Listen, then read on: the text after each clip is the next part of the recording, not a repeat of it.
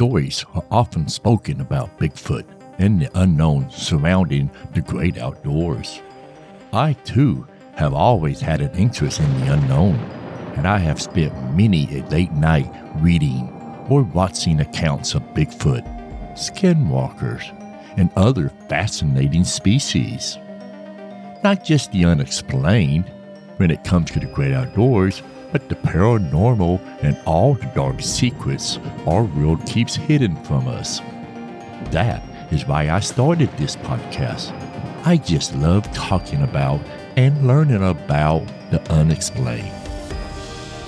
In the episode tonight, we are talking about camping, about Bigfoot, or other unexplained creatures in the woods. Camping vacations were a common thing to do in my life. In fact, we always went on camping trips in the month of July. On any of our trips, neither my family nor I had ever encountered anything particular, anything extraordinary. Yes, strange noises we would hear at night surrounding the campgrounds. Usually the usual things, you know. Everybody experiences those. But we always just put it down to being scared of being so far from civilization, or to a joke played by one of the other campers. Every time we went on vacation, we would gather around the fire and share tales of the local lore in an effort to scare each other silly. It was all in fun. Over the course of a few drinks, we would swap stories. In tonight's episode, I have a tale of six buddies who, let's just say, were not so lucky on their camping trip. It's time for you to sit back, relax, and enjoy a cup of Joe in one of my podcast mugs. What? You say you don't have a podcast mug? Oh, you need to check the show notes to get yours today. Now, it's time for me to spin you tonight's tale.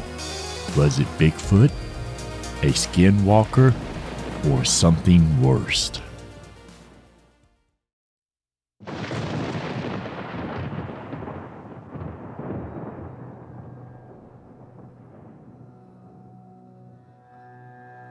My story for you will be told from the viewpoint of one of our six guys out for a little camping fun. Let's begin.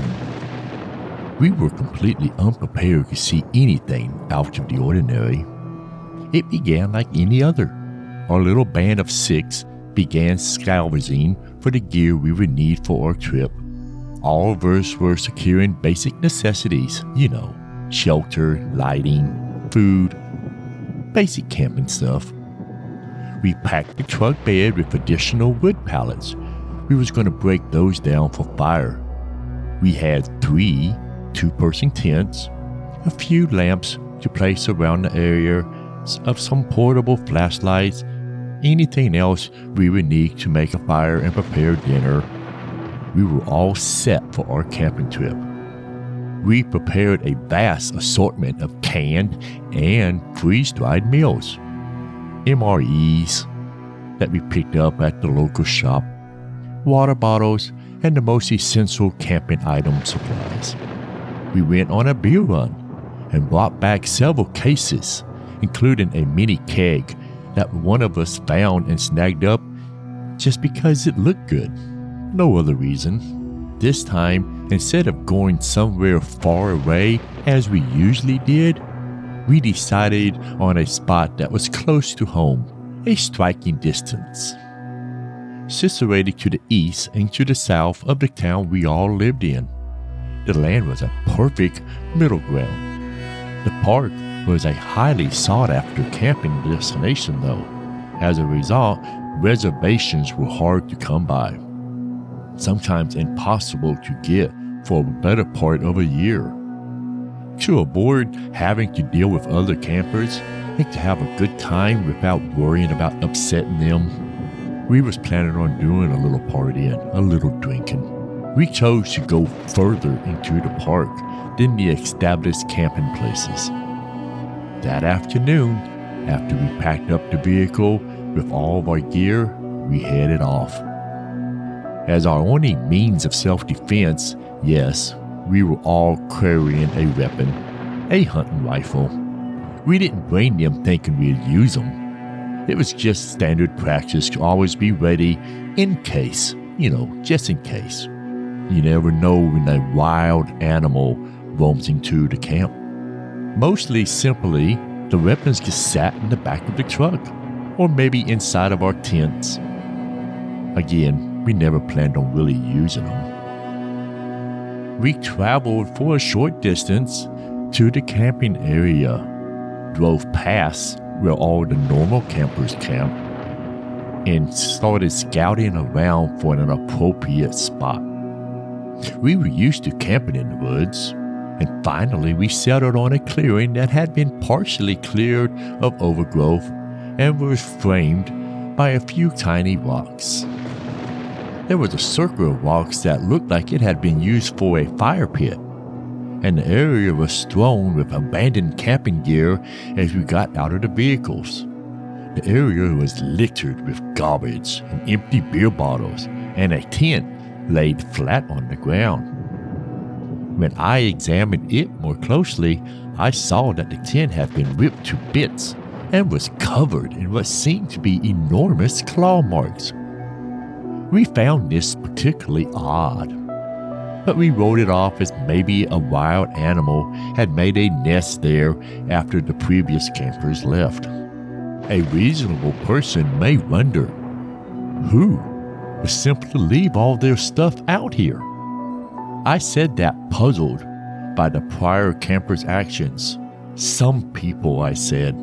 One of my friends agreed, shaking his head. Within an hour, we had our tents up and were running around grabbing bags from the truck, trying to clean up the area. It was becoming dark, so we started dismantling a pallet and building a campfire. We had a simple dinner of canned stew a few beers. Okay, more than a few beers. And then went to bed early since nothing exciting had happened that day. As I mentioned earlier, there were six of us, so we were two per tent. We were exhausted from setting up and the preparations, plus the fact we had to clean up the prior campers' filth. So falling asleep didn't take long. However, I woke up in a cold sweat at an ungodly hour in the morning, around 3 a.m. Don't say it, I know. Everybody knows 3 a.m. is the witch's hour, or the devil's hour, but that never crossed my mind at the time. When I finally managed to sit up in my sleeping bag, I saw that my sleeping companion was lying on the ground to my right. Over his heavy snoring, I heard the sound of approaching feet outside my tent. The sound of steps unnerved me at first, but then I thought, eh, it's just one of my buddies going to the restroom. However, it was very loud, and it seemed like a big animal was just learning to walk, or maybe even limping from being injured. It was at that point I started to detect a peculiar odor. It smelled like wet clothing that had been sitting in a pile for a few days. It was also accompanied by rotten flesh or maybe mildew. Because of how intense it was, my mind began to fog, my eyes started to mist, and I may have even gagged a few times. I knew I was fixing to throw up.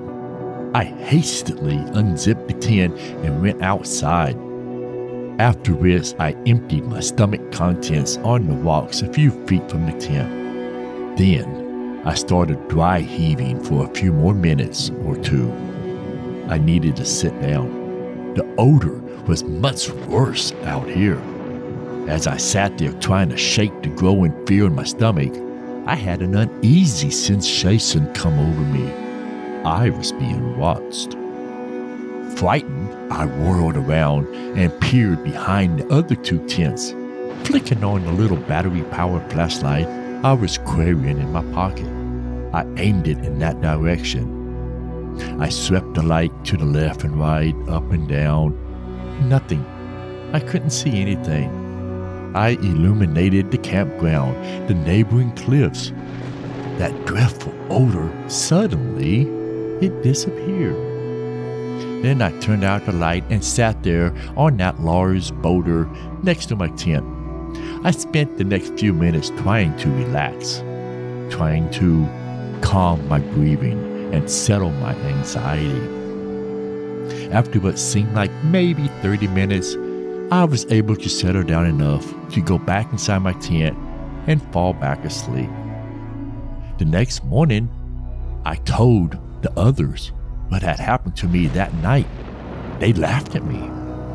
One of my friends made a joke to me Come inside my tent and snuggle with me if you can't sleep at night, laughing as he said it. That's hilarious, I said.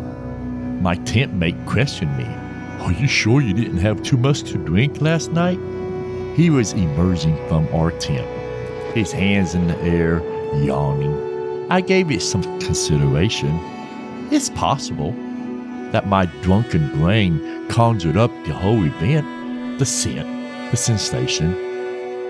It had seemed so genuine, though, and I couldn't possibly have manifested that whole aroma. My imagination isn't that good. My stomach still rumbled when I thought about it, although it has been hours since the event. Let's not even mention the sound of the footsteps. It's a I don't know situation, I said, just to quell the conversation. The day passed uneventfully, and I focused on enjoying myself instead of dwelling on the event of the previous evening. That night was no different than any of the others.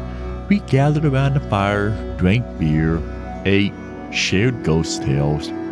Later, when one of my companions was relating a tale, another got up to leave. Where are you going? I asked. He said, I simply I gotta pee, before disappearing into the night. I laughed. Too much beer. It does that to you, you know. After about five minutes, we heard our friend scream and then race back to the camp. He collapsed into one of the tents. As soon as we saw he had fallen, we sprung to our feet and ran over to see what was happening.